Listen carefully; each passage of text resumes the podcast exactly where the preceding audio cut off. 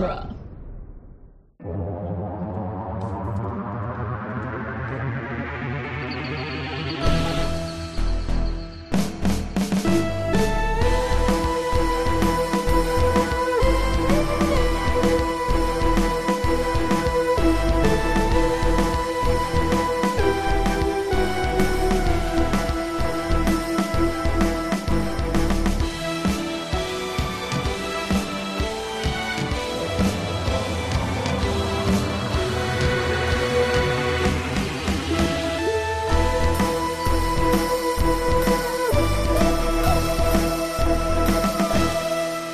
Welcome back to the Doctor's Companion presents Doctor Who The Long Way Round, the weekly podcast where we review and discuss every episode of Doctor Who, one doctor at a time.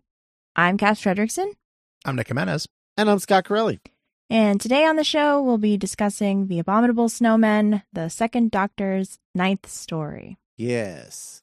Um, not a lot of uh, background on this one, other than to say that the writers, uh, Mervyn Haisman and Henry Lincoln, they were failed actors who would go to parties. Oh, Yeah, who would go to parties a lot um to like try and get roles and things like that but they had started writing because somebody had told them like hey you know if you write stuff like maybe they'll cast you in your own script.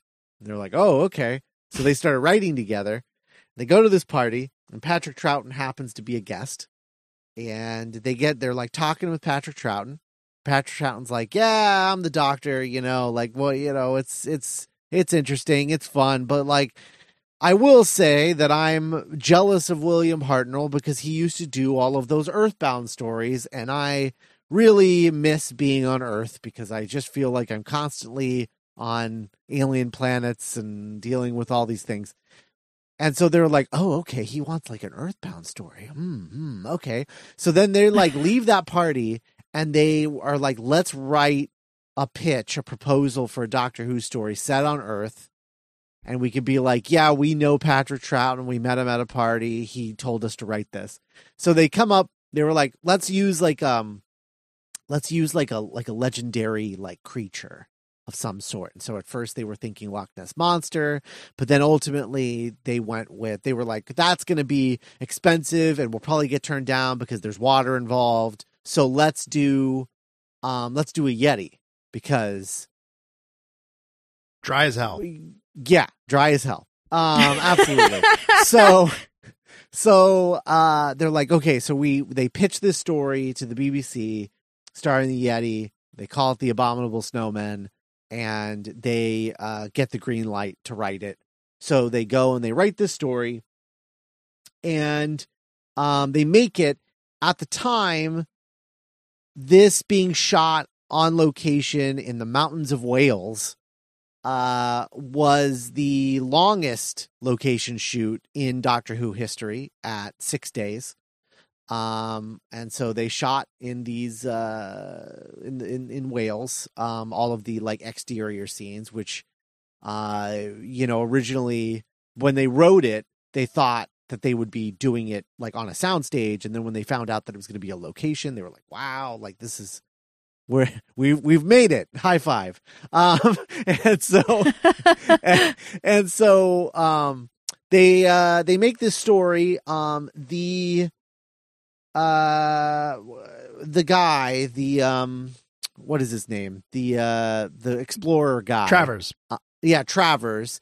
Um he ends up uh victoria is basically like hey you know my dad is an actor. We should get my dad in here. And so they actually cast her dad as travers. So um that is uh that is uh deborah Watling's um father uh playing travers in this So- That's so that's fun. victoria's real life dad um and then they uh they made this and uh, BBC and and Doctor Who producers were like really psyched on it, and they were like, "Okay, this is great. We needed a new recurring creature because, not gonna lie, we're really sick of the Cybermen and the and the the Daleks. We're not allowed to use anymore because of uh Terry Nation like trying to like make Dalek movies and Dalek uh, TV series and all of these things. He's trying to spin the Daleks off on their own thing. So we need a new creature that can recur. So we like this story so much. We're actually going to have you guys uh, write a sequel to this before the end of the season. So as soon as this one was done, they started work on the on the sequel, which we will see like two episodes from now, um, two stories from now. And then we But- would never see the Great Intelligence until like 2012. Um, well, he's in the next one. Yeah, but after that, it's like Oh a yes, but after that, yes, yeah. This really does. I, that was the thing. If I had had more time, I would have rewatched the Snowmen also. Mhm. Um, just because like Mm. There's obviously has a lot in common with that story. Um, but uh, yeah, it's it's interesting ish. Um, I I I will say I think it's funny that they were like the writers like talk about how they went out of their way to do all this research about Tibet and Tibet the Tibetan culture and and Tibetan names and trying to get all these things accurately, but they still cast a bunch of white dudes in yellow face. Yeah. all of that was kind of for naught, um, unfortunately. But you know, One of the unexpected benefits of watching this largely in reconstruction is that's kind of easy to, easy to forget that. At least for me, is like it, I was true. kind of like with my eyes. cl- And then you know, episode two, it was like, oh, oh, wait, oh, wow, okay, because like two is the Yeah. only one that right, right, right, right. Wouldn't it be great if the animated one, if they um don't use all of the original audio and actually like cast like some Asian actors in these roles to like voice the animated ones? That would be so cool. that would You know, be like, really nice. in theater, it's not uncommon to do like you know remountings of old scripts. That's an interesting proposal. The idea of doing like readings of old Doctor Who stories with like modern actors. Yeah. I I've I I don't know. I feel like it wouldn't be I you know, I mean people it would make people grumpy, but um Uh, you know. I'm kind of thinking more of like just like in someone's attic, you know, as Oh, opposed to like, oh, I see. I see. Yeah, sure, sure. Um I think that's a in any event. Uh that's that's it. I mean, it's not not a lot of drama here. Um just uh That's good. par for the course on this one. Uh that's the abominable snowman. The snowy course. Yes, indeed. um, all right, let's get into the first episode. The Abominable Snowmen, Part 1. Written by Merv Haisman and Henry Lincoln. Directed by Gerald Blackle. Produced by Innes Lloyd. Released September 30th, 1967. In 1930s Tibet, Professor Edward Travers is awoken from his sleep by the screams of his companion John. He is horrified to see a lumbering, hairy creature standing over his friend's lifeless body. It grabs Travers's gun and twists it into scrap metal as the terrified man scampers into the night. Meanwhile, back on the TARDIS, the Doctor, Jamie, and Victoria arrive in the Himalayas, and the Doctor is excited at the opportunity to finally return the Holy Ghanta, an ancient holy relic he accidentally stole centuries ago. Upon inspecting the Himalayan landscape outside the TARDIS, however, the Doctor happens upon gigantic footprints in the snow. The Doctor returns to the TARDIS and tells Jamie and Victoria to stay where it's safe while he travels to the monastery to return the Holy Ghanta. Shortly after the Doctor leaves, Victoria grows impatient and goes out to explore. Jamie, fearing what the TARDIS may do to him if he's alone, follows her. When the Doctor reaches the monastery, he is quickly imprisoned by the monks and Edward Travers, who suspects the Doctor of being a newsman trying to scoop him on the existence of Yetis. While exploring a cave on the beach, Jamie and Victoria are attacked by a Yeti. Episode 1 opens with the aforementioned Professor Edward Travers Mhm. uh, in the middle of a raging storm in the Himalayas, calling out for his companion John, who has been absolutely obliterated by what we suppose to be a Yeti. yeah. Do you think that he, his partner was killed by an actual Yeti, like the one we see at the very ones end of see the the story? very end. Yeah, because like I, the, they never say that the robots got him, do they? No, we never we never see it. I don't think. Cass, do we? Yeah. Uh, I don't know that that's true because the whole time they're like, "Oh, well, the actual Yeti are very peaceful Right. and like Oh. it's But difficult to." They're like, I Yeah, don't at some point, that yeah, the doctor's like, "Well, the Yeti wouldn't do this. They're they're they're really chill and kind." And They're my friends. although I do, maybe maybe John was just being such a prick Yeah, I like that. that the Yeti Um, was yeah, like, "All Tra- right." Travers reminded me. This whole story reminded me a lot of. um uh, but he he specifically reminded me of like Sir Lionel Frost from uh, Missing Link. But this whole thing reminded me a Oh. lot of Missing Link. yeah, Cass, have you seen the missing link? "I haven't." That's the Laika one about the the yeah, Yeti, I, right? yeah, yeah, I think you and Norman would like it. It's really quaint. Yeah, it is very quaint. Uh, Uh, but also kind of- extremely well directed and designed. Yes, for sure. I just mean in Mhm. terms of scope. It's just Yeah. very like, oh, this is nice. This is a nice little. It's cuddly for Yeah. sure. like like yeah. like him, like Link. Indeed. um, I. Oh, he reminded me a lot of Yukon Cornelius from Rudolph the Red-Nosed Reindeer. That's fair. He's kind of a merge of the two, honestly. Mhm. yeah, that's funny. Um, yeah. So this this whole story. So like, we get the bit where uh the doctor's like looking for something because he's gonna like he's like I gotta drop something off in a monastery. And so he's like, oh, great, we're finally in the Himalayas. Oh, I've been meaning to do this for like 300 years. yeah, let me find this thing. And so he's like digging through stuff, and I love when Jamie's just like, "You didn't tell me you had bagpipes." I could fix this up, and he's just like, "That's the reason I never told you." I just, It made me laugh. That it made me laugh for like five minutes. I had to pause it. I was like, I love Jamie so much. He's with the reconstructions, how they're kind of animated. He Jamie basically becomes like a Hanna Barbera character in this.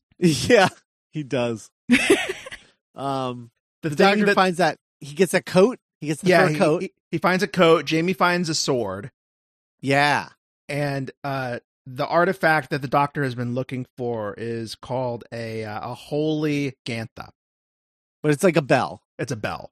Yeah. Yeah. hmm Um, I like when the doctor puts the fur coat on and he's like wearing it, and and uh, and Victoria's like, "You look beautiful," and he he was like, "I thought I might." Like he was like, he's just so smug. I love it. Uh, you know, he's the he's the he's our cosmic hobo, the second Doctor, and so like. You know, he gets to look nice, and he's like feeling kind of smug about it because he's like, usually I look, I, I look kind of, uh, you know, schlubby. So I like this. Mhm. I like this nice uh, fur coat. Smugness is an under noted aspect of the doctor. Mm, I think Yeah. we see a lot of it in six, which we've talked about. of course, Natch. But you know, the doctor is always kind of like a little, you know, full of himself. Yeah, They- not all of them. I don't think nine ever felt smug. Um, ten very rarely felt smug. Nine can be like Notably, notably in that, notably in that 1950s episode, that was the one where I was like, "Oh boy, Oh. this guy, this this guy's smug as hell, and I hate it."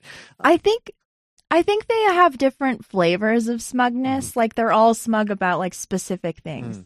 Yeah, that's a good. Like, I would say nine isn't smug. He's like he could be self righteous, but I don't know. like self righteous, I about- condescending. yeah, Like, he used the word ape a lot. yeah. Eleven was smug all the time, though. Yes. I feel like like the the when he's like showing off for Rose, like you know in um like End of the World where oh, he's just like I'm like Hmm. showing her this for the first time and like he's very Yeah. pleased with himself. yeah. Nine- that's I- true. Eccleston does a little a nine grin that is so nine Yeah, that it's like Mhm. I know I'm really smart. I know I'm the best. You know. I I Mhm. always it always struck me more as like as like a dad show showing his kid Star Wars for the first time, Oh, where he's yeah. just kind of like where he's just kind of like pretty cool, right? Like he just Yeah. like he's got that kind of thing. Mhm. Like playing his favorite record for his kids. yeah, totally. and then when I think of Um, twelve, it's mostly like stop talking, put that down. You don't know what you're doing. Yeah. Yeah. Um I will say I think overall the story would be much better for multiple reasons, but I think it would be much better if there were no monks. Just get rid of the monks. Oh, Just I, I I think you get rid of the monks and you make it like a monastery of Yeti. Oh, okay. Well, Yeah.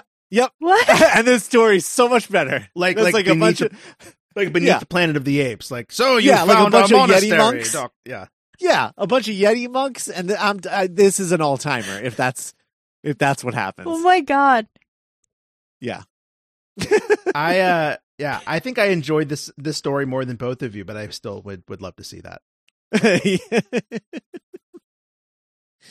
I like Yeah. the monks. I like the monks because I was assuming they were just going to be like, like especially uh, uh, Khrisong, just being like a antagonist, like a baddie, you know, like just wanting Uh-huh. to watch the world Mhm. burn.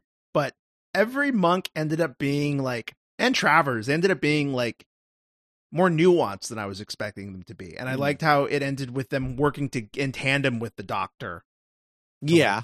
suff out the actual source of, of conflict in the story. Yeah, but imagine if that was all the same except they were just Yeti. Incredible.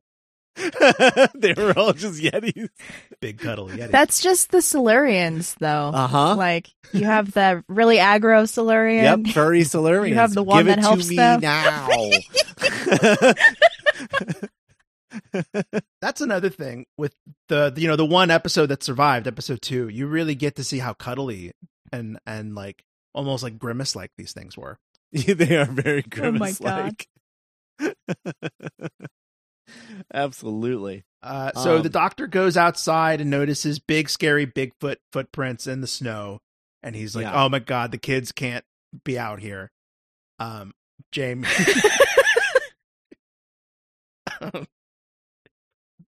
Jamie, Victoria, staying here. Would you consider them kids, Cass? How old? How old are they?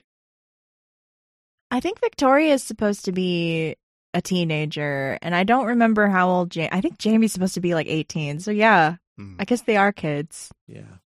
That's funny. Children. It'd be weird to find out that Jamie's like 28 or something. Right?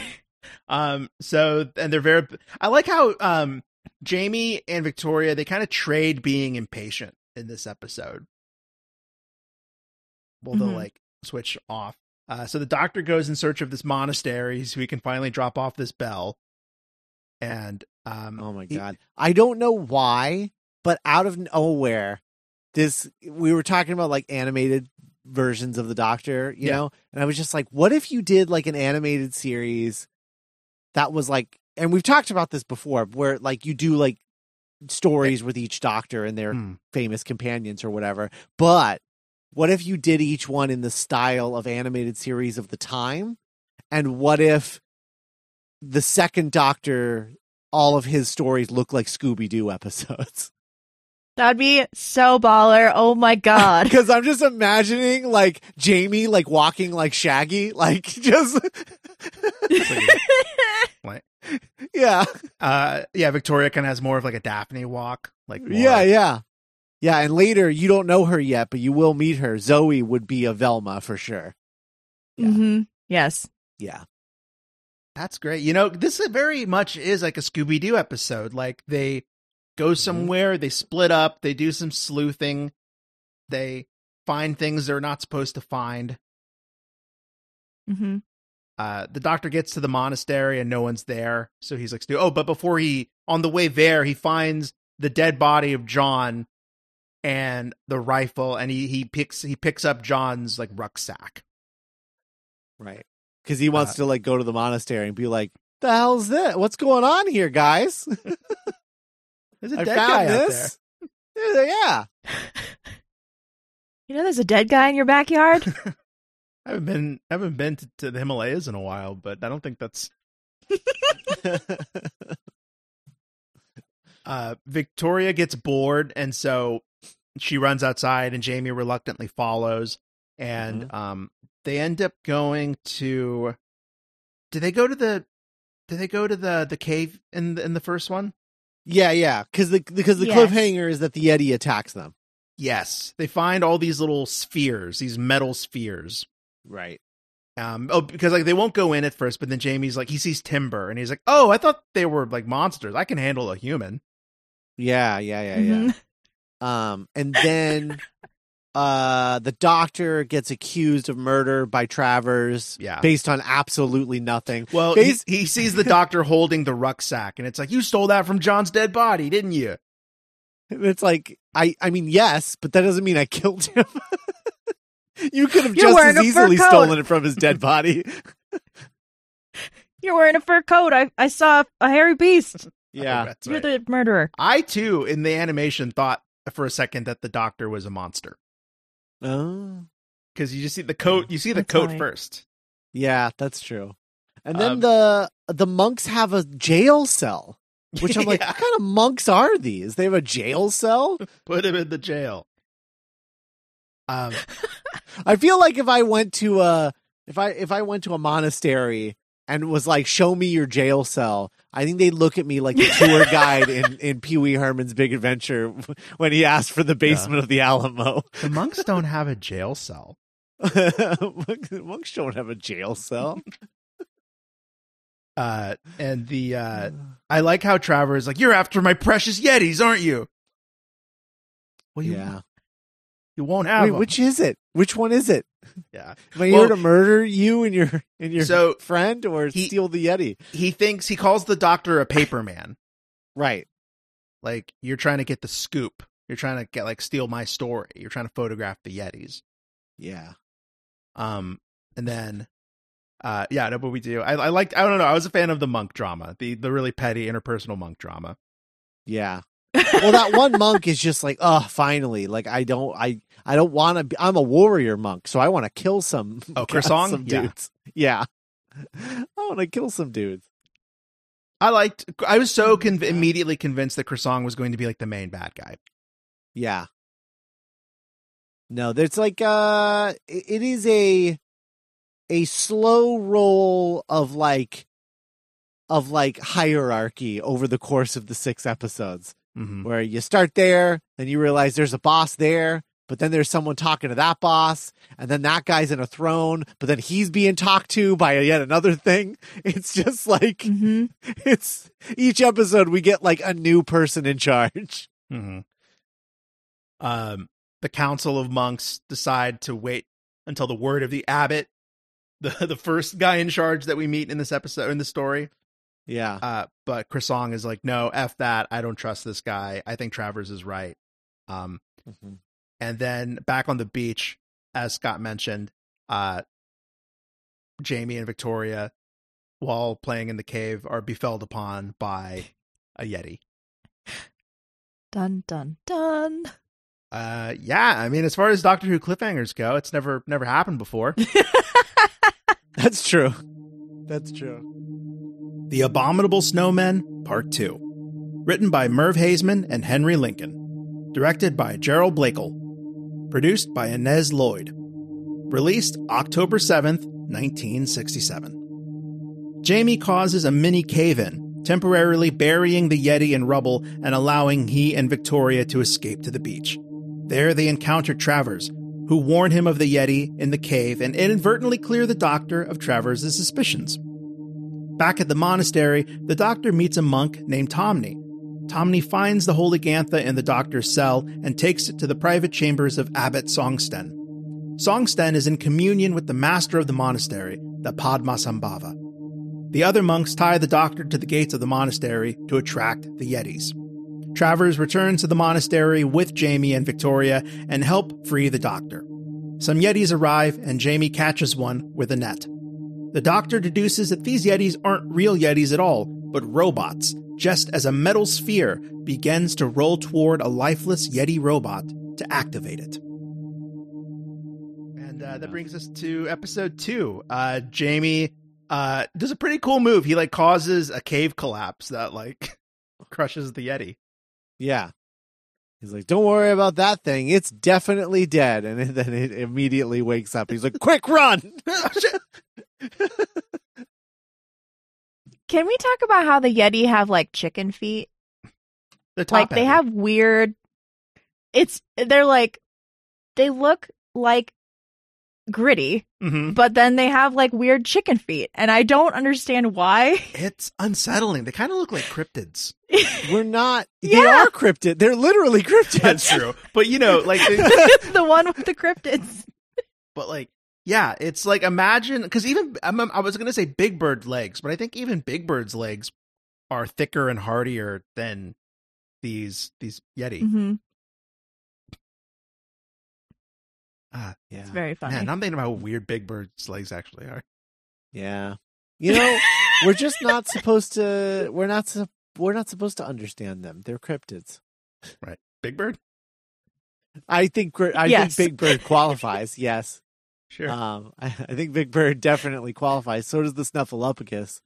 oh man, uh, if I owned the Muppets, I think it would be funny to just like send the guy who plays Big Bird to like a park at night and then have people think that, that it's like a Jersey Devil or something. oh my god. Wow. Um so uh they they run into oh the so the doctor meets another monk named Thonmi who's Mhm. one of the one of the more even-headed monks and uh the monk refers to like why is everyone so uptight around here and it's like well we had we had an attack back in 1630 and the doctor's like yeah i know i was i was Yeah. there that's how i got this rad bell Yeah, it was a long time ago. That was like. That was like over 200 years ago. Why are you guys Mhm. still so uptight? is this um is this one of the this is the most i can remember the doc uh, a story really playing with the doctor being centuries old i don't know if that's true but it feels like i don't Well, know It's they not give about him- him being old, right? He's just he just traveled through time. Oh, I, I guess what I meant is like having having a long stretch of adventures, like having like been weaving in and out of Oh. history. Oh, I see. Mhm. Yeah, I don't know. I'm sure there's probably a, a later First Doctor story that does something similar. Mm-hmm. Um, but yeah, it's definitely. I always like these early episodes that play around with stuff like that because you're like, oh, that was the Mhm. first time anybody thought of that. Like, you know, like, and now it's just you take it for granted because it's just a show. So yeah, Right, like the first Elizabeth the First joke. sure. Did that start with RTD, or was that did that go into the old show? No, that started with RTD. Okay. Yeah. Uh, so uh, Khrisong sends the monks to take the doctor away, and when he's gone, he leaves the holy ganja, the holy ghanta, and uh, The holy ganja. Episode makes a lot more sense now. right, yeah, how slow moving everybody is. yeah. Um, so he find, he finds the the holy ghanta Thonmi, and he starts like genuflecting, and really awkward to not see it. Oh, but we did see it, so that was good. Um, this is the only episode that survived. Mm-hmm. Uh, Victoria and Jamie run into Travers on the beach, and he's like, "Oh, you saw a Bigfoot?" And he's like, "Oh, yeah, he's over there. I'm not." Look, that's your problem. if you want to get killed by a yeti, that's your business. Yeah. hmm I'll show you where it is, but you got to show me where the monastery is first. He's like, Ugh, Right. fine. Yeah, it's kind of the first hint uh, that I got that Travers wasn't like entirely unreasonable. hmm Yeah, yeah, because it's also like, you know, I think he's also instantly realizing that he probably accused somebody of something that they didn't do, because he's like, "Oh wait, you saw a real yeti? Oh, my bad. it probably wasn't the guy in the fur coat then." I Whoops. turned like a, a whole monastery of monks against this one guy. Yeah, they're gonna chain him up Mhm. onto a wall and feed him to the yeti. Or prove that he's in in in ca- cahoots with the Yeti. right. Mm-hmm. Real uh 1666 logic. Yeah. yeah. Some witch hunt shit. Not Yeah. the last time the doctor would have to deal with that. Yeah. right? A yeti. Oh wow! Obsession with witches over. Obsessed with Yetis now. a Bigfoot. God, yeah, I want it now.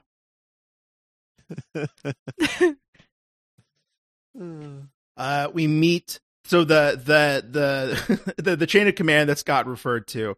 Um, we meet the person on the next rung of that, uh, a monk named Padmasambhava. Padmasambhava. yeah. hmm and he has this like really higher register kind of peaceful voice um and we meet him and yeah the doctor is sentenced to being tied to the gates to He, await uh, he gets a little kooky throughout this story and he it makes he sounds like his voice that he's doing that the actor is doing makes him sound like that like that Dalek that's lost his mind. Mm, yeah I hello Like, yeah. actually, I really like the voice. I like when it gets like whisper threatening, Yeah. um, which is like a plot point later, I guess. Yeah. Um, but I like it. It, it.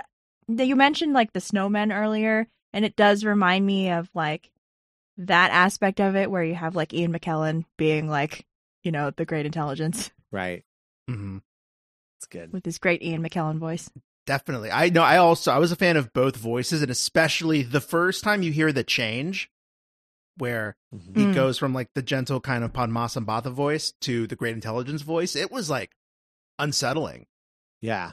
and hmm I actually think the Great Intelligence is scarier and more threatening in this story than he is in the Snowmen. Yeah. And I think that's just my my it just reminds me of like I think it's the old fashioned of it all, that kind of house on a haunted hill, how the voice kind of sounds old and it's black and white and all that. Yeah. Mhm. He he's also just like more mysterious here. Mhm. So Right. yeah. Yeah, I was surprised that he's used so infrequently. Mm-hmm. Uh, so the uh, the Great Intelligence uh convinces the monks to let the doctor go and sends uh, Thonmi out to like carry out his orders, and keeps talking about uh preparations. And we learn that's ultimately uh, his plan to get a physical body. Mm-hmm. Uh, so the Yetis the Yetis arrive, sure enough, and uh, Jamie, remembering a trick that he used to catch a Dalek in a previous story, uh, they they catch a Yeti in a net, and then like the rest of them escape. Yeah. But I uh, just of I, I I like that it's almost like um it's almost like they're saying like these are just as good as Daleks. See? Using the same techniques to catch catch one. Uh, see who needs Daleks? We've got Yeti now. they're just as good. about as cuddly. Right? Right, everybody? Uh, Well, they yeah. don't talk in a silly voice. Yeah, that's the that's the that's key. the downfall of them. Yeah, for sure. Um, that's the that's definitely the downside. Is that like like if like imagine if in the snowmen all of the snowmen who are like if I remember correctly they are also using like those sphere things, right? That's Yes. how they like run around. Mhm. Um, imagine like if the snowmen like spoke like Ian McKellen, like if Ian McKellen could like talk through them. Hello. Like- I wish like the Yeti were like they were like all talking as the great intelligence because you know they're being controlled by him or whatever. That'd Yetis forward. yeah, That'd be be so better. cool. that'd be better. And Ian McKellen as the Yetis. Oh God, yeah. I just imagine like the version of this where the monastery is full of like real Yeti, and they're like, "We're being." We're we're What, be- what the hell? yeah, people. There's like these robot things, and they're like going out and killing people on the mountains, and they're blaming us, and we didn't do anything. We're peaceful. You got to help us, doctor. Everybody's gonna think we're monsters. Oh man, We're not monsters. Oh my god. Uh, We just want to till the earth. that'd be so good. I'd love that. Uh, and yeah, as as Scott referred to earlier, uh, we learned that these metal spheres that Jamie and Victoria found are what like powers the these mechanical Yeti. And uh, Yeah. the, the cliffhanger is we see one like starting to roll towards a Yeti to activate. Yeah, Mhm. Yeah, it's just like Two it's in a sorta row. Like a, yeah, it's sort of like a cyber mat. Um, like because yeah. it's just Yes. yeah, just like rolling. And everyone, you're supposed to be like, oh no, it's rolling by itself. That's a market the Daleks have yet to corner is a cute, smaller version of themselves. Oh my god! Imagine like a mouse droid Dalek. Like an angry It's little- over. Yes. yes, I It's just want like- that. Ah, It's like a higher register. Yeah, just like disintegrating people's feet.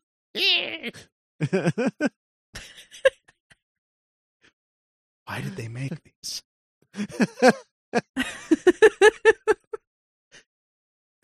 This- it was fun. It was. They're so cute. If they have them, we want them.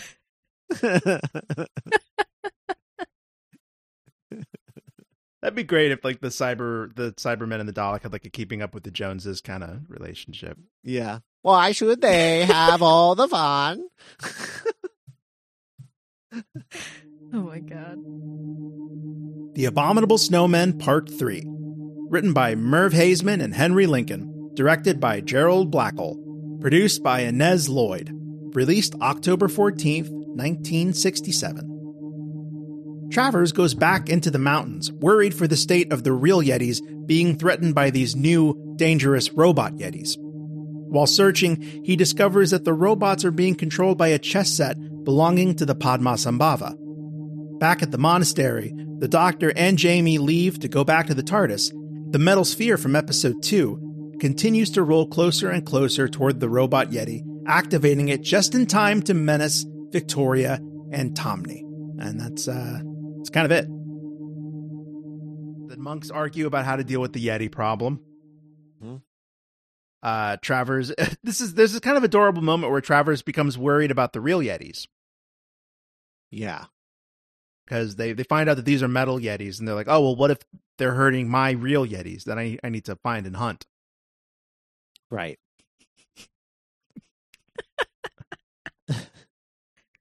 Uh, Oh my gosh. help me out. Do does he say that he's trying to hunt them or just like discover them? Uh, I think he's trying them. to like like white people discover them Yeah, because like the like- monastery knows about them. right. right. Just like just like uh, Sir Lionel Frost, he just wants like proof because he mentions his club wouldn't uh wouldn't uh, fund his exp- expedition because they're like they all think he's crazy. hmm Mhm. Yeah, and he's like, I'm, I'll show them I'm not crazy. Yeti are real. And uh, and as history has taught us, um, Travers is uh, not somebody who's remembered through history. So I don't think he ever proved that the Yeti were real. Right. Didn't really work out for him, unfortunately.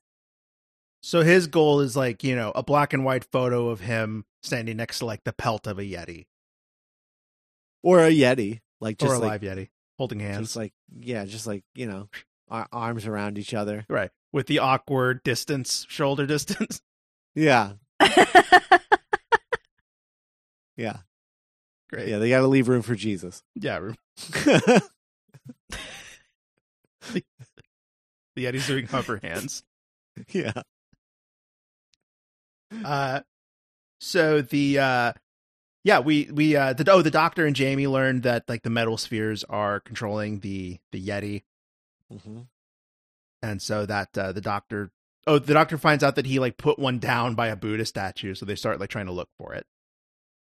Hmm Uh, some of the people, some of the monks think that Travers is the one controlling the Yeti. Right. Kind of turns into like a uh, who done it for a little bit. Yeah, yeah, a little bit. Um, this is Who's the con- episode that also introduces the Yeti chessboard, which I'm a fan of. Yes. I like that. And that was Padmasambhava that was controlling the Yeti chessboard, right? Yes. Yes. Okay. Yeah, when we finally get a wide shot of him later, um, it's like right in front of him, Right. the chessboard. Yeah.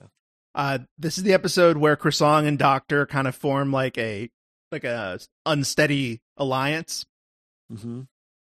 hmm Thought that was a cool turn because it was like, yeah, I mean, normally that kind of character, the like one aggro dude in a council full of leaders, Mm-hmm. Like he's normally there's like you know 80 Doctor Who stories with that character, and Right. Right. seeing him turn out to not be a total tool was was fun. That was good. Um, and this whole time, the sphere is like inching closer and closer to its Yeti Right. that it's looking for. the one that the one that um Jamie captured with the with the Dalek trap. yes. Yeah. Uh, Vic- Victoria tries to get into the the tr- the the, the room with Padmasambhava, but isn't allowed in. hmm Uh, she meets Thonmi. She has zero respect for their beliefs. Right? Yeah. It's just like, oh yeah, you are from the 17th century, aren't you? Because she's just like a real asshole about it. She's like, why can't I? I should be allowed to go anywhere I want. And he's like, no, that's not how this works. You are a guest here. Go back, go away. hmm Uh, Jamie and the Doctor go back to the go back to the TARDIS like it's a car. I really I don't know that that delighted me. I left something. Let's go. Let's go, Jamie.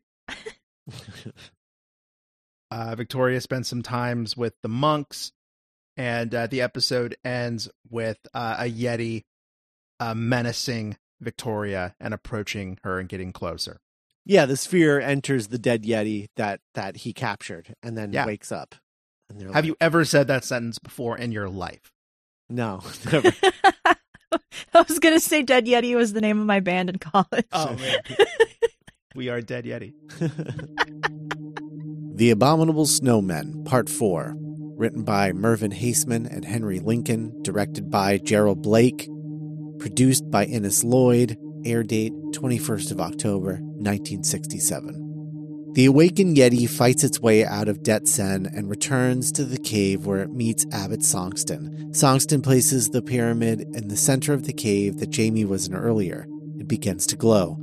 Travers watches as the abbot leaves and enters the caves himself, where the glowing pyramid begins to release a noise that causes him such distress he runs from the cave. When the doctor and Jamie reach the TARDIS, they find it guarded by another Yeti, but soon discover it is inactive. The doctor takes out its control sphere for examination, but it begins to move of its own free will. The doctor speculates that the spheres are programmed to return to their own Yetis. The signal restarts inside the sphere, but this time it is a call to the other Yetis. Soon the Doctor and Jamie are surrounded by Yeti. To distract them, the Doctor and Jamie roll the sphere for the Yeti to follow and then quickly run away in the opposite direction. Songtsen informs Padmasambhava that their plan is working. The old master says the great intelligence is already taking on corporeal form. To prepare for the next phase, he orders all monks to leave the monastery. Victoria and Thonmi are imprisoned for supposedly reviving the creature on purpose. In prison, Thonmi asks Victoria how the doctor came by the bell. Victoria is unsure and asks for its history. Thonmi explains it was given to a stranger 300 years ago for safekeeping. Victoria explains that that stranger was probably the doctor himself because he is a time traveler. A monk then brings food to Victoria and Thonmi. Victoria fakes being poisoned, and when the monks run out for medical assistance, she quickly escapes. Khrisong is informed that Victoria has escaped and must be found. At this point, the doctor, Jamie, and Travers all return and are quickly imprisoned. Realizing the monks will not leave peacefully, Songtsen is given orders by Padmasambhava to open the gates of the monastery to more Yeti, while Victoria has stumbled upon the inner sanctum of the monastery and meets Padmasambhava in person. That brings us to episode four, which does introduce us to the Great Intelligence. This Mhm. one. Um, this is Mhm. where we like get the get I guess the name, the Great Intelligence. Hmm um that happens in this one. Uh and then we the abbot like he starts like leaving like and like hanging out with the the yeti robots and like doing doing stuff Mm-hmm. in this one. Um because travers sees it and he's like there's something going on there's something up with this abbot guy Yeah. look at his hat Uh, the uh the part where uh the doctor and Jamie finally get to the uh to the TARDIS and there is like a Yeti blocking the door of the TARDIS. Yeah, but he's off. Yeah. Yeah. And, uh, the doctor notices that and there's this part where Jamie's like, "Oh, what's your plan, doctor? Like what are we going to do?" And he's like, "I'm going to hit it with this rock." And Jamie's like, "Mm, "Don't, doctor." And the doctor's like, "Jamie, I am."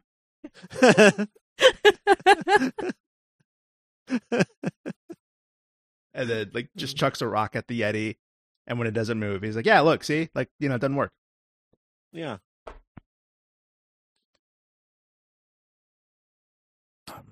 Is this Um, episode the one where Jamie asks the doctor, like, how did you know it was going to work? And the doctor's like, well, actually, I didn't know it was going to work, but I'm glad Yeah. it did.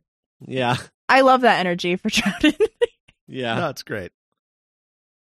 Uh, Travers is off doing his own thing, and he finds uh, a, a pyramid in the ground that starts to expand, and it trips him out. hmm hmm Um. So what? Okay, so so this is this is one of those episodes where I struggled with the reconstruction of like figuring out what was happening because like there's that Mhm. scene where Victoria is talking to Thonmi and they give her water and she's like that tasted weird and then she freaks out and like collapses but then immediately gets up and like I I Oh, was just very confused about what was going on. she was pretending to be poisoned so that, like, their guard would leave. And then she'd be like, psych. And then she, like, locks him in the cell because she wants to go explore. She's Uh, like, "Sorry, Thonmi." I have to go in that Yeah. room. You won't let me go in. Don't you understand? I'm white. I wasn't poisoned by your water. Uh, okay. Um, I like how they like prank the robot by like putting a putting like a like a like a rock in it. Yeah. mm-hmm. Uh, Khrisong is angry that Thonmi was tricked by Victoria, and uh, they're imprisoned again. Yeah, and they start they start blaming her for the Yeti being evil, right? yeah, Mhm. Yeah. hmm In in typical witch hunter fashion. Yes, Uh, that devil woman. Yeah, that devil woman. Uh, and then uh, a signal has restarted, and the spheres start to like activate and call to the other Yetis. Mm-hmm. Uh, made a great noise. Mm-hmm. Uh, the Doctor and Thonmi have a uh, have like a conversation where they talk about the uh, the attack on the attack 300 years ago and the bell and all that. Mhm. And um, there's a part where like he she explains like the Doctor's like ability to travel like through the centuries, and he's like, "Oh yeah, no, I'm not surprised. Yeah. Monks Yeah. can do that." This is the section of the of the this back half of this is like this is where I was hurting. Where I'm just like I'm hurting now. Four episodes. This should, yeah, I'm, this I'm hurting now four- trying to trying to just recap all of it. I'm literally just Yeah. reading the, the episode wiki. four ep- episode four is like the most boring one. Oh, I think episode 'Cause I five is feel more like- boring. But I, oh, really? yeah, I like but I the think they're weird both- that stuff with the 300 year old man, but Yeah, yeah. it really feels like uh four, five, and six are extremely padded out um to uh turn into a six part episode, but like like you could easily see a much better story out of a four part Yes. episode of this. Hmm. There are there are a lot of unfortunately there are a lot of like classic Who stories like that that I like. There are very few that I feel warrant the six parts because Yeah. like, I, and I understand they did it for like budget reasons, but Yeah. like this, yeah, I don't know. yeah. I don't know. Throw throw a few bottle episodes in there or something, guys. I don't know. Mhm. Well, like I Um, mean, like they did that early on with the Hartnell stuff, hmm um, and I wish they'd like kept doing that because I like that stuff. But right. Um, and then this episode ends with uh with the uh, throne dude. Um, Well, the uh, the is. Padmasambhava tells all the monks that they have to leave the monastery. right. That that that's the next step of their plan of, of the Great Okay. Intelligence plan. yeah, yeah. Mm-hmm. Um, not much of a cliffhanger that one. Um, It's a character meeting a character that she hasn't met yet. right. The Abominable Snowmen, Part 5, written by Mervyn Haisman and Henry Lincoln, directed by Gerald Blake, produced by Innes Lloyd, air date 28th of October 1967. Victoria realizes the ancient man manipulating the small Yeti figures is ordering the robots around the countryside. He wipes her mind of their meeting and summons more Yeti to attack. One of the monks is killed when a giant Buddha statue falls onto him. Padmasambhava is distraught by the death of the monk, having only wanted to scare the monks away. He sends Victoria as his emissary, and she enters the courtyard and speaks with the voice of Padmasambhava to urge the other monks to leave and not to blame the strangers who are innocent of any evil. Orders are given to free the doctor and his friends. The doctor, Jamie, and Victoria are reunited, but she is still in a trance. The only time she responds is to the doctor's voice when she begs to leave the monastery. Thonmi believes she must have gone to the inner sanctum and met Padmasambhava after she suggested that he and the doctor knew each other. She was right, and the doctor leaves to confront his old friend. In the inner sanctum, Padmasambhava says he encountered the formless great intelligence on the astral plane, and the entity borrowed his form to conduct an experiment, which he was told was harmless but is now out of control. Suddenly, Padmasambhava slumps forward, seemingly dead. The doctor leaves and returns to his friends, but seconds later, the body of Padmasambhava rises back up.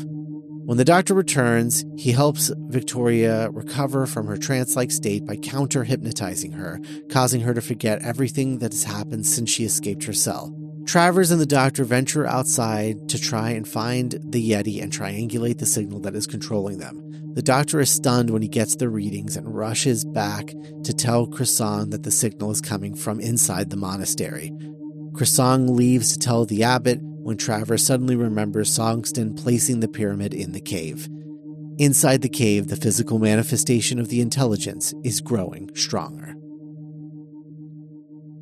And then number five, I literally I can't tell you what happens in it. I was so baffled by this one. Um I know that Victoria gets in a trance at one Mhm. point, and it- there's this like kind of creepy scene where she keeps like kind of a Moffat scene where she keeps like repeating this one like Very Moffat Mm-hmm. yeah, one thing because she's like, "We have to get out of here, doctor. You have to take me back to the TARDIS." And like in that Mhm. exact same like tone of voice, and she every time he walks into the room, she repeats Oh. it. And she ignores Jamie. She can't Yeah. see or respond Yeah. to Jamie. Right? He like breaks a chair next to her, and she like doesn't respond to it. Um, Mm-hmm. yeah. Notice me! Witness me. I'm here. I'm a person. Yeah. Uh, Oh. Travers returns from seeing the pyramid and he's like delirious and speaking in tongues and none of the monks Mhm. or the doctor is able to like figure out like what's wrong with him. Yeah. Uh, the, the the the blame game, the blame light now shines on Khrisong in part five, Yes. and now they think Khrisong is the one behind all of this. Um, the Yeti, yeah. Uh, the Yeti once again approach. Uh, this time, a monk Rinchen is killed by a Yeti. hmm uh bludgeoned with a Buddha statue. Ugh, what a way to go. Mm-hmm. Uh meanwhile, Doctor and Jamie try to Doctor and the Jamie uh, tried to uh, triangulate the signal controlling the Yeti. Uh and this Mhm. kind of like fixes Travers. hmm Uh so yeah, they they finally reunite. Like the whole gang reunites. We learn about Victoria's state. So, what is the Mhm. pyramid? I think it's the Yetis. I think it's supposed to. I think it's supposed to be like, um, because there's two pyramids. There's the Yeah. one that uh the abbot puts in the cave, and then there's the one in episode six Yeah. that blows up. Spoilers, I guess. Um, so I think it's like the great intelligence is using it as like um uh like a magnifying thing to like kind of make a body or something because like he's like lost in space or something and he's trying to like manifest physical forms so i think he's using these two i don't know it's a lot of technobabble stuff Yeah, Yeah. like that's how that's how he they found each other is is as Padmasambhava was like meditating and kind of leaving his this plane and then Um, came yeah. came upon the great intelligence and the great intelligence started like feeding off of him. Okay. mm-hmm. And then the ooze. The Ooh. ooze, I think, is supposed to be like the great intelligence's like form, like the thing that's Oh, taking yeah. over the mountain. Oh, like primordial ooze, basically. Like it's, Yeah, yeah. Oh, okay. because that's eventually Because he wants the cave. Mhm. Yeah, and then Yeah. he he wants the whole mountain. That's why the monks are supposed to leave the monastery. Okay. It's like that wasn't part of the deal. Great intelligence. Yeah, Mhm. I really struggled with the reconstruction of this. I think I Mhm. just I needed more visuals to like comprehend what I was Mhm. watching. Uh, Travers and the Doctor go to triangulate the signal, um, to like try and like deactivate the Yetis. Uh, Chris Mhm. Song is preparing the monks to finally leave when they uh they learn about like the truth of like oh the the call is coming from inside the house. Yeah. Mm-hmm. Yeah. the signal is coming from, from the monastery and then that that ooze starts to bubble and form the you know the physical form of the great intelligence and that's Right. that was uh, part five's cliffhanger The Abominable Snowmen, Part 6. Written by Mervyn Haisman and Henry Lincoln, directed by Gerald Blake, produced by Innes Lloyd, air date 4th of November 1967. After learning of Songtsen's involvement with the Yeti, the doctor is concerned as Song is currently with the abbot. In the inner sanctum, Songtsen has submitted to the great intelligence when Song arrives. Songtsen disarms Song and kills him. The doctor and his friends arrive and overpower Songtsen, returning him to the other monks. Upon learning of Song's death at the hands of Songtsen, the monks want to kill Songtsen, but the doctor convinces them that both Songtsen and Padmasambhava are being controlled by the Great Intelligence. He convinces the other monks to leave the monastery while he keeps Jamie, Victoria, and Thonmi at his side to defeat the intelligence. The doctor plans to destroy the intelligence's equipment to control the robotic Yeti. Songtsen says the control unit is behind Padmasambhava's throne. As Padmasambhava moves the Yeti to attack the monastery gate, the doctor and his companions return to the inner sanctum. The doctor demands to know why the great intelligence has seized his old friend's body in an attempt to create an opening for Jamie and Thonmi to enter the control room. It works, and Jamie finds a pyramid like the one in the cave and destroys it. The great intelligence is furious at its defeat as a huge tremor rumbles through the monastery. The mountaintop explodes. Padmasambhava begins to disintegrate. His final words are to the doctor, thanking his old friend for setting him free. With everything back to normal, the monks return to the monastery. Travers sees a real Yeti and is ecstatic, running off in pursuit. The doctor, Jamie, and Victoria head back to the TARDIS, hoping to find somewhere warmer on their next trip. And then six is where we get like very that that's where we get like the really creepy voice. Yeah. Um Yes. like, Yeah. yeah. Uh really off putting. In like a cool way. But yeah. definitely Mhm. Yeah. Um they find that console room in this one, which is like it's like also there's also like a series of rooms. It's not just like a hierarchy, but it's also like each boss's office leads to the next uh, higher boss's office. Mhm. Yeah. and so like they eventually find the great intelligence office which is like a console room and then jamie's like when in doubt smash it and then they just start hmm wrecking house in there? Yeah. Uh Khrisong is killed by Songtsen. The the monk drama finally boils over into violence. Mm-hmm. and uh Mhm. the monks are about to revenge kill Songtsen but the doctor stops them. Yeah. And then like kind of the truth comes to light about the great intelligence. Um they go back to the uh to the room where the uh the, the Padmasambhava is and Mhm. it turns out Padmasambhava kn- knew the doctor that they were both alive during the attack 300 years ago yeah they're they're like buddies hmm yeah old friends So is he? I ha- I actually had a question about this, and I don't know if either of you two know the answer. But is is he is he supposed to still be alive, or is he like an animated corpse? Like, I get the feeling it was the second because I think as soon as the great intelligence left him, the body kind of like doubled over and like deflated. yeah. Yeah. I, I, I, yeah, I feel like it was inauthentically like keeping him alive. Basically, Okay. yeah, because the uh the facial prosthetic does not look good um, No. in the like still Yeah. pictures. It Yeah. granted him unnatural long life. Yeah, Mhm. yeah, yeah. And uh, that makes sense. and, yeah. and there's a sad moment where you know when that happens, when they finally when they defeat the great intelligence, the doctor's like, "Oh, goodbye, old friend." Yeah, that was sad. Um, but hey, Travers finds a real Yeti, so that's fun. Good for him. Just when all hope was lost. Yeah. Yeah, they said in the behind the scenes thing that the way that they made the real Yeti was that they just took all the stuffing out of the other Yetis. And just like had a mm. person wearing it. So like there was like Oh there was like no extra extra padding. There was just like a dude wearing like the skin. and they were like, "Yeah, that that works. That's that's what the real Yeti looks like. It's more athletic than the the grimaces." Amazing. Yeah. and uh, we end with the, our trio returning to the TARDIS.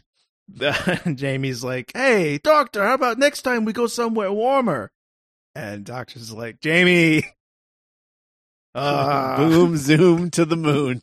one, of, one of these days, Jamie." And then he pulls out his recorder and and yeah, leads them away. What was he playing in his jail cell? Was it, it was like Three Blind Mice or something? Like it was like It was like Twinkle Twinkle Little Star or something Yeah. like that. yeah. yeah. Oh man, Oh man, thirteen could have used a recorder. yeah. I guess he had a guitar. Twelve. Oh, oh, oh, oh, 13. Yeah, 13 13, with a recorder. 11 seems record has recorder energy because it's annoying. Yeah, I feel like yeah, 11 more because recorders are hella annoying. Um, I feel like I feel like I don't know. No, you know what 11 could have had was like a mouth harp. One of those guys. I I don't was know gonna what say a mouth harp kazoo, is. but Oh yeah, like mouth harp. It's like this thing you put in your mouth, and there's like this flicker, wow, wow, flicky wow, thing. wow, wow. Okay. Yeah, wow, wow, wow, wow, wow, wow, wow, wow, wow. Like that. That's. I feel like that's what he would be into. That's barely an instrument. Yeah, I knew a guy in high school that played that.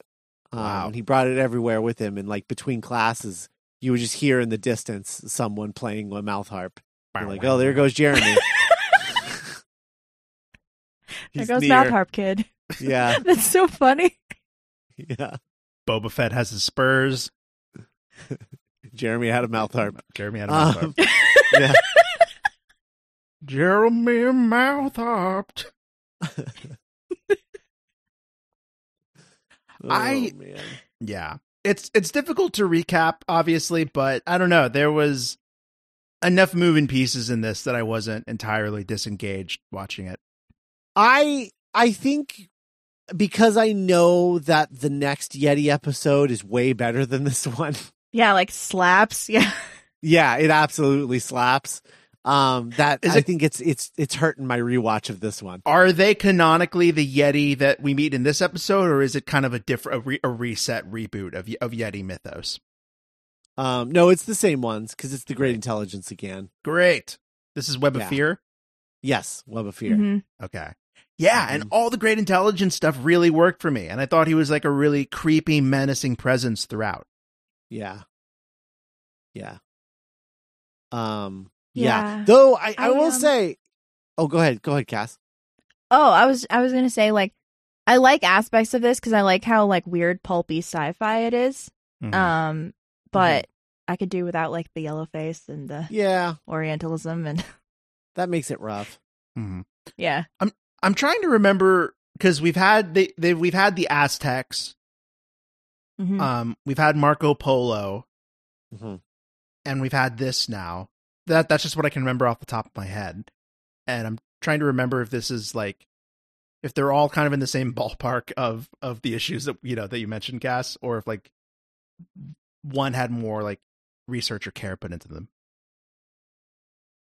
I think um cuz I actually really like Marco Polo. Um Mhm. and there are like other ones that are really good but also like suffer from like ooh this is like really racist. Um yeah, like the Talons of Weng-Chiang. Um did we watch the one where the master was that weird guy Is that Time Yes. Flight? Did we watch that Yeah, one? that was yeah, Time Flight. that one Yep. was that one's also really bad. Yeah. Um, I don't know. BBC Yeah. loves Yellowface, I guess.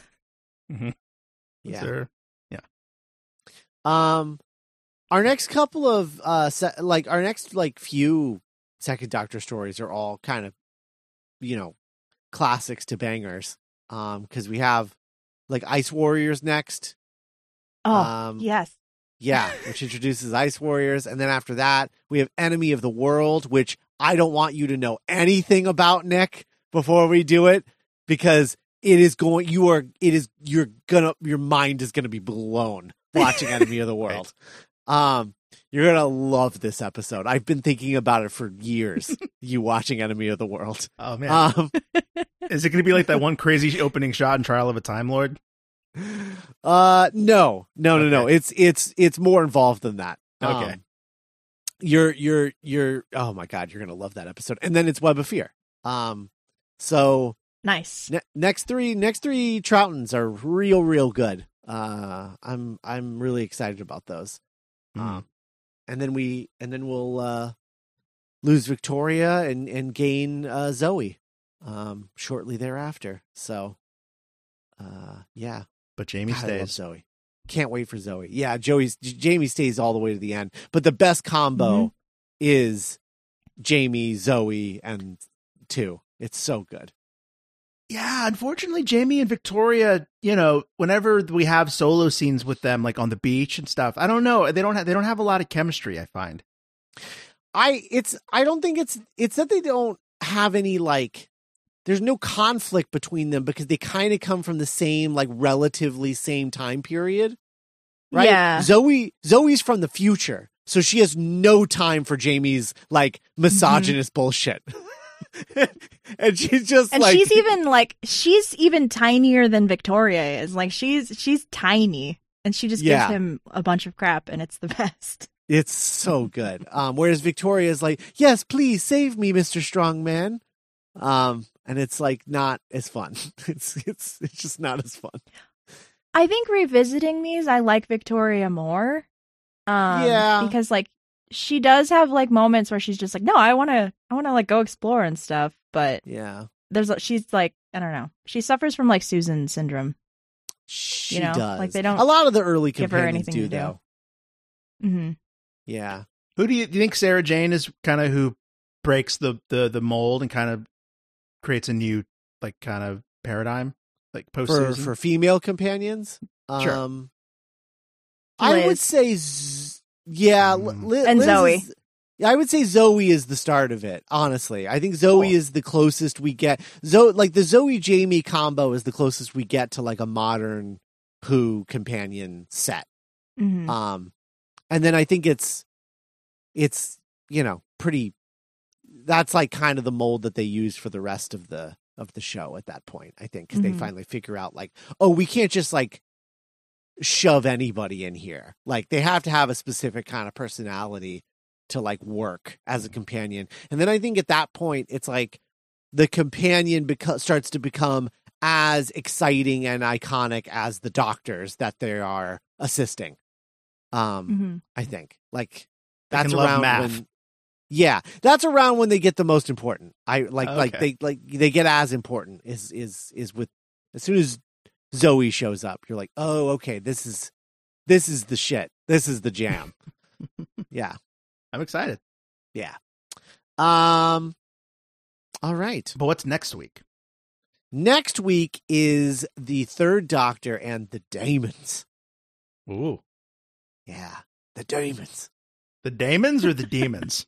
the demons. Uh Okay. they they say demons in the episode, say but like it's yeah, but it's spelt like that Oh, that like weird like yeah, the weird like AE thing. yeah, hell yeah. Yeah. I Mhm. say Demons. Yeah. Yeah, so I, I like to say the diamonds. Um cuz it's more dramatic and fun to say. Uh but agree. yeah. It's um what if the master was a cult leader? Oh, that's cool.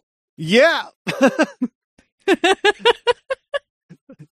you bet Oh, your man. ass it is. Is the Doctor going to be the karate chopping cult members, like the opening Hell of Bad yeah, he Boys too? Oh, great. Oh, you betcha.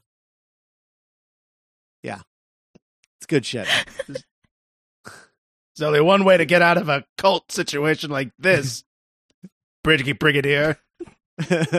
Hi, Guns. yeah. Oh man. Yeah. Yeah. It's good stuff. Um, Well- so that that's next week. Uh, yeah, excited to talk about that one. hmm Always a treat talking to Doctor Who with you guys. Um, Talking talking to Doctor Who with you guys. What am I saying? This Who knows? Uh, anyway, all right. Well, uh, thanks for listening, everybody. Um, if you want more Doctor Who uh, DDC content, um, we're trying to figure out. I think we've we've talked about doing uh, more of those like bracket things for um, the Patreon. So that's uh, duelinggenre.com slash support. Uh, if some of you uh, join up and are like, "Hey, I'm here for TDC stuff. Where is it?" We'll be like, "Oh, okay, yes, sir, and or madam," um, and then we'll we'll make it for you. Um, but yeah, so that's uh, duelinggenre.com slash support. Uh, check out our merch store at duelinggenre.com slash merch.